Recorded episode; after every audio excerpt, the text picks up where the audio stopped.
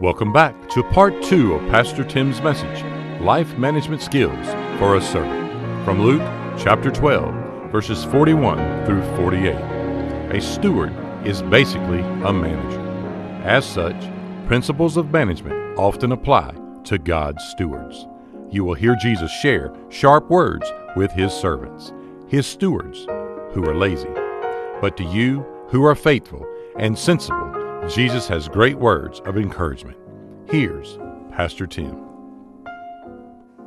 Number four is the ability principle. The ability principle. The ability principle says a manager is entrusted with responsibility according to competence and performance. Now, you may, you may look at some other believers and say, Well, I, I want their gifts. I, I want to be blessed the way that they want to be blessed. I, I remember one time, Andy, Linda, when uh, Brooks and Kim were here, they had gone to a funeral. And uh, after leaving that funeral, which was just amazing, I mean, it was, it was, it was a worship service, glorified the Lord so much. And I remember Brooks said that he walked out and he told his wife, Kim, he said, When I die, I want a funeral like that. And she said, If you want a funeral like that, then you got to live a life like that. you know, we, we want the blessings and we want the rewards. But the reality is, is that you need to be faithful. And there's some servants who were uber faithful. And there are some who just try to get by. When it comes to being blessed or being tr- entrusted with more. Who do you think the master's going to give the extra to? Is he going to give it to this servant who only thinks about himself? Or is he going to give it to the one who delivers to him a great profit out of what he does? It's the, it's the ability principle. God gives you responsibilities as you are faithful. So, as you are faithful with the small things, God will give you more things that you can do. Number five is the accountability principle. This is the one that we don't like very much. The accountability principle simply says a manager will be held accountable by the owner. You know, as, as far as what follows in our verses, a servant needs to know that he is going to be held accountable by the master. There's coming a day of reckoning for you. There is coming a day of reckoning. What will you answer the Lord when He asks about the things that He has entrusted to you? What will you answer the Lord when He asks for what you're really leaving behind? He is going to call you to account, and He's going to call me to account as well. Listen, these tenets, these principles, they are true in every scenario that you can imagine. And once you have those things down, there's a second thing I want you to see today. Not just the tenets of stewardship, I want you to see the traits of stewardship. Again, I would turn your attention back to verse number 42. In verse number 42, he says that there are two specific characteristics that Jesus uses to describe what a good steward really is. He says, Who is that faithful and wise steward. What are the great traits of stewardship? Number one is faithfulness. Is faithfulness.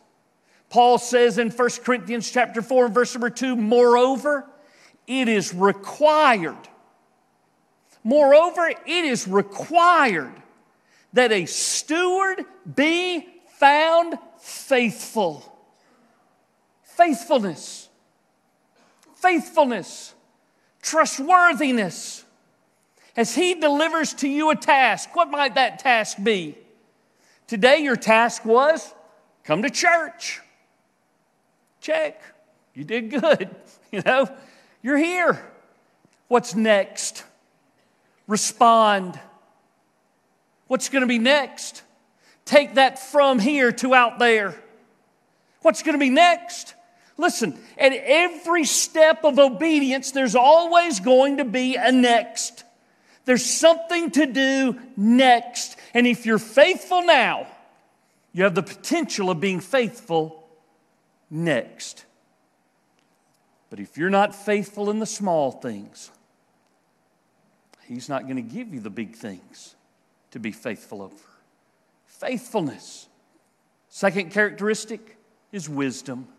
He says, a, wise, a faithful and wise steward. A faithful and wise steward. We need wisdom, but not just any wisdom. He's not looking for somebody who simply has common sense. An unbeliever has common sense. We don't need earthly wisdom, we need godly wisdom. And the Bible speaks about both of those things. Earthly wisdom leads to no results. Earthly wisdom leads, the Bible says, to death. There's a way that seems right to a man, but its way ends in death. And then there's godly wisdom, being able to see life from God's perspective, to know what He wants you to do, to know who you are in Him, to know what it is that's coming next. It takes wisdom. And how do you get it? How does any child of God in this room receive God's wisdom? The Bible says that you ask for it. You ask Him for wisdom. And the Bible says that He gives to every one of you liberally. He lavishes it out on you, He pours it out on you. As long as you believe and don't doubt. Those are the traits of stewardship. Do you have them? Do you have them? You can have them. All you got to do is ask. All you got to do is act, and those things will be yours. Now, listen, in this passage, and we haven't even gotten to really the bulk of this, I'm going to have to hurry a little bit, aren't I? You as we go through this passage, what we discover is most of the stewards, most of the servants that we read about in the rest of these verses are neither faithful nor wise. In fact, look at some of these that we meet. We first of all meet the foolish servant. The foolish servant. Look, if you will, down to verse number 45. He says, If that servant says in his heart, My master is delaying his coming, well, that's foolish. It's foolish to think that the master said he is coming. And we have to be ready. That's what that entire previous passage was about. That's what the whole parable was about. He is coming. It is the fool who thinks God's not coming back. God's not going to hold me accountable. God's not going to treat me as a steward. Only a fool thinks those ways. And what is his reward? It is a mutilating slice. A mutilating slice for the foolish servant. He ridicules the reality of what his master has told him and then proceeds to do whatever it is that he wants to do. It says he begins to beat the men servants and beat the maid servants and to eat and drink and be drunk. But what happens when the master comes back on a time when he's not ready? You say, well, to say a mutilating slice, that sounds, that sounds brutal. Well, this is brutal. It says he will cut him in two and appoint him his portion with the unbelievers. You see, the fool, the Bible says, has said in his heart, There is no God. there's not a person in this room that I believe would really say there is no God and say it with their mouth. But there are plenty of church members who say it with their lives. They live as if there is no God. They live as if there is no accountability that they will ever be held to. Only a fool thinks that way. And what happens to that fool? He gets cut in two and treated like an unbeliever. There's a second servant that we meet in these passages.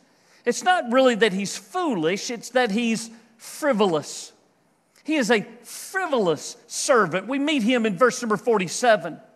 He says, And that servant who knew his master's will and did not prepare himself nor do according to his will. That's the frivolous one. That's the one who knows what his master has said. He acknowledges what the master has said, but does nothing to prepare himself or to carry out his master's wishes. He is frivolous. He's not taking the orders of the master seriously. It's going to cost him. What's it going to cost him? Maximum stripes. Maximum stripes for the frivolous servant. The Bible says that he will get the maximum number of stripes with many stripes. Jesus said there in verse number 47. We get to verse number 48. We find one that's very similar to this one.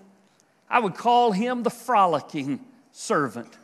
The frolicking servant. He just he just hops around not knowing anything that he's really supposed to do. Look at the frolicking servant in verse number 48. He says this about him. He says, But he who did not know, in other words, he didn't know the master's will, he didn't know what the orders were, he didn't comprehend those things, but still committed things worthy of stripes, shall be beaten with just a few. This is one who doesn't know what he's supposed to be doing, and he just goes off in all kind of directions. He's going to receive a minimal sentence. A minimal sentence for the frolicking servant. Now, that's still not to be regarded as small, is it? Any kind of sentence from the Lord is a bad one.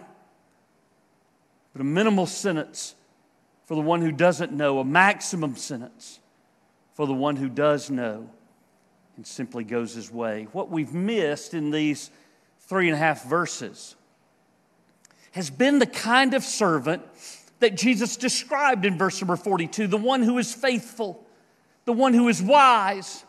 Does Jesus not regard him at all? Is there, is there not such a thing? Of course, there is such a thing. Go back with me to verse number 43. He said, Blessed is that servant whom his master will find so doing when he comes. Truly, I say to you that he will make him ruler over all that he has there is a massive supplement for the faithful servant. A massive supplement. He says, I will make you ruler over everything that he has. And listen, earlier we were talking about that, that ability principle. It certainly comes into play here. You see, there is in life on earth and in life in heaven a certain principle that that guides responsibility. With high responsibility also comes high levels of freedom and high levels of accountability. If you have a low level of responsibility, you don't leave that guy alone to work, do you? He has a low area or low level of freedom. He's watched, He's looked over. But he also kind of has a low accountability. The owner doesn't expect much from him, doesn't hold him to the same kind of account that he holds to somebody that he's given a lot of responsibility to. Here's the problem in our culture what we want is little to no responsibility. we want this maximum level of freedom, and we want a non existent level of accountability. And it doesn't work that way. Sometimes we think it works that way in church. Because church work is about volunteers. Church work is about those who would say, Yes, I will serve. I make a choice to serve. And what are the repercussions for the person who says, Well, I'm not going to do that? I mean, it's not like they get kicked out, it's not like they get blackballed. A person could say, You know what? I'm a member of this church, but I've decided I'm not going to give anymore. And I've decided I'm not going to serve anymore. I've decided that I'm just going to come and watch and observe. I mean, I'll be glad to, I'll be glad to offer some critical suggestions, but I'm just, I'm just here to be here. It's not a very good steward, is it? Can I remind you of this? You have been saved to serve. The Bible says, For by grace you have been saved through faith. And that not of yourselves, it's the gift of God, lest anyone should boast. He says this For we are his workmanship, created in Christ Jesus unto good works, which he has foreordained that we should walk in them. What does it mean? It means that I am saved by grace. I am saved by the grace of God. I am saved through faith. It is, it, is, it is my faith that becomes the channel through which God's salvation flows to me. But we like to stop there. It doesn't stop there.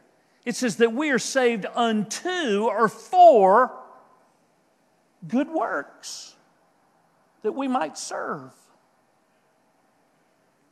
Servant, are you wise? Servant, are you faithful?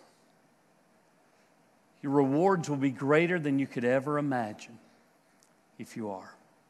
Let me ask you to bow and pray with me. Father, I, I, pray for myself, maybe on behalf of others who are believers. But I recognize and acknowledge today that the life that I live is not my own. I died in Christ. And the life that I now live, even in this flesh, is a life that you live through me. So, Father, I, I want to be a good servant. I want to be a good steward.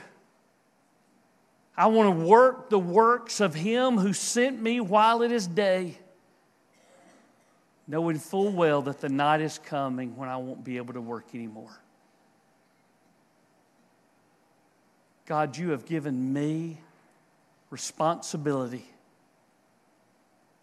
that I take seriously, that I want to perform for your glory. Reward or no reward, obedience is enough for me. That you would be pleased is enough for me. Father, I pray for your other servants here who serve you with that same kind of diligence, that same kind of sincerity. Bless them. Bless them with more to do. You said for everyone who is given, even more gets given to them. Would you provide us with more? more people to tell about Jesus, more people to invite to church, more people to make a, make a difference in, more people to be able to help, more people to be able to encourage, more people that we might simply testify to. Father, I pray for that servant that sits in one of these seats who is so weary, so tired. They have served and served and served. And they don't know if they have anything else left to give. Remind them today that you are their power source and not their physical ability that you are the one who gives life to their bones and health to their very bodies. Father, reinvigorate them today, knowing that they serve the King. And Father, I pray for those that, that just kind of want to sit it out and wait. Father, be gentle with them. Be faithful to them. Call unto them again that they might hear your voice again, that they might serve you again, and make a difference in your kingdom. God bless this day by calling out your servants to yourself, that those who need a relationship with you would ask you into their heart today. That those who need a place or a base of operations, that you would call them to this church today. Father, for those who are looking for a ministry, something that they can do, that your Spirit will empower them to do. Help them to be a clean vessel with which they might receive it. In Jesus' name I pray. Amen. Stand with me, if you will, where you are. I want to wait down here. If you want to come, you want to give your heart to Jesus, I'm glad for that. If you want to, if you want to plant your life in our church, I'm glad to help you with that. If there's something specific you want to pray about, I'm glad to help you with that. But re- really, you can just come to the altar and take care of those things before the Lord. You ready? Let's be good stewards of this moment. Okay, Sean. Pastor Tim would love to connect and share with you about a personal relationship with Jesus Christ and how you can know that you know that Jesus is your Savior and Lord. That address is church office at brittdavid.org. We are located at 2801 West Britt David Road, Columbus, Georgia, 31909. Thanks again for joining us here on Britt David Podcast.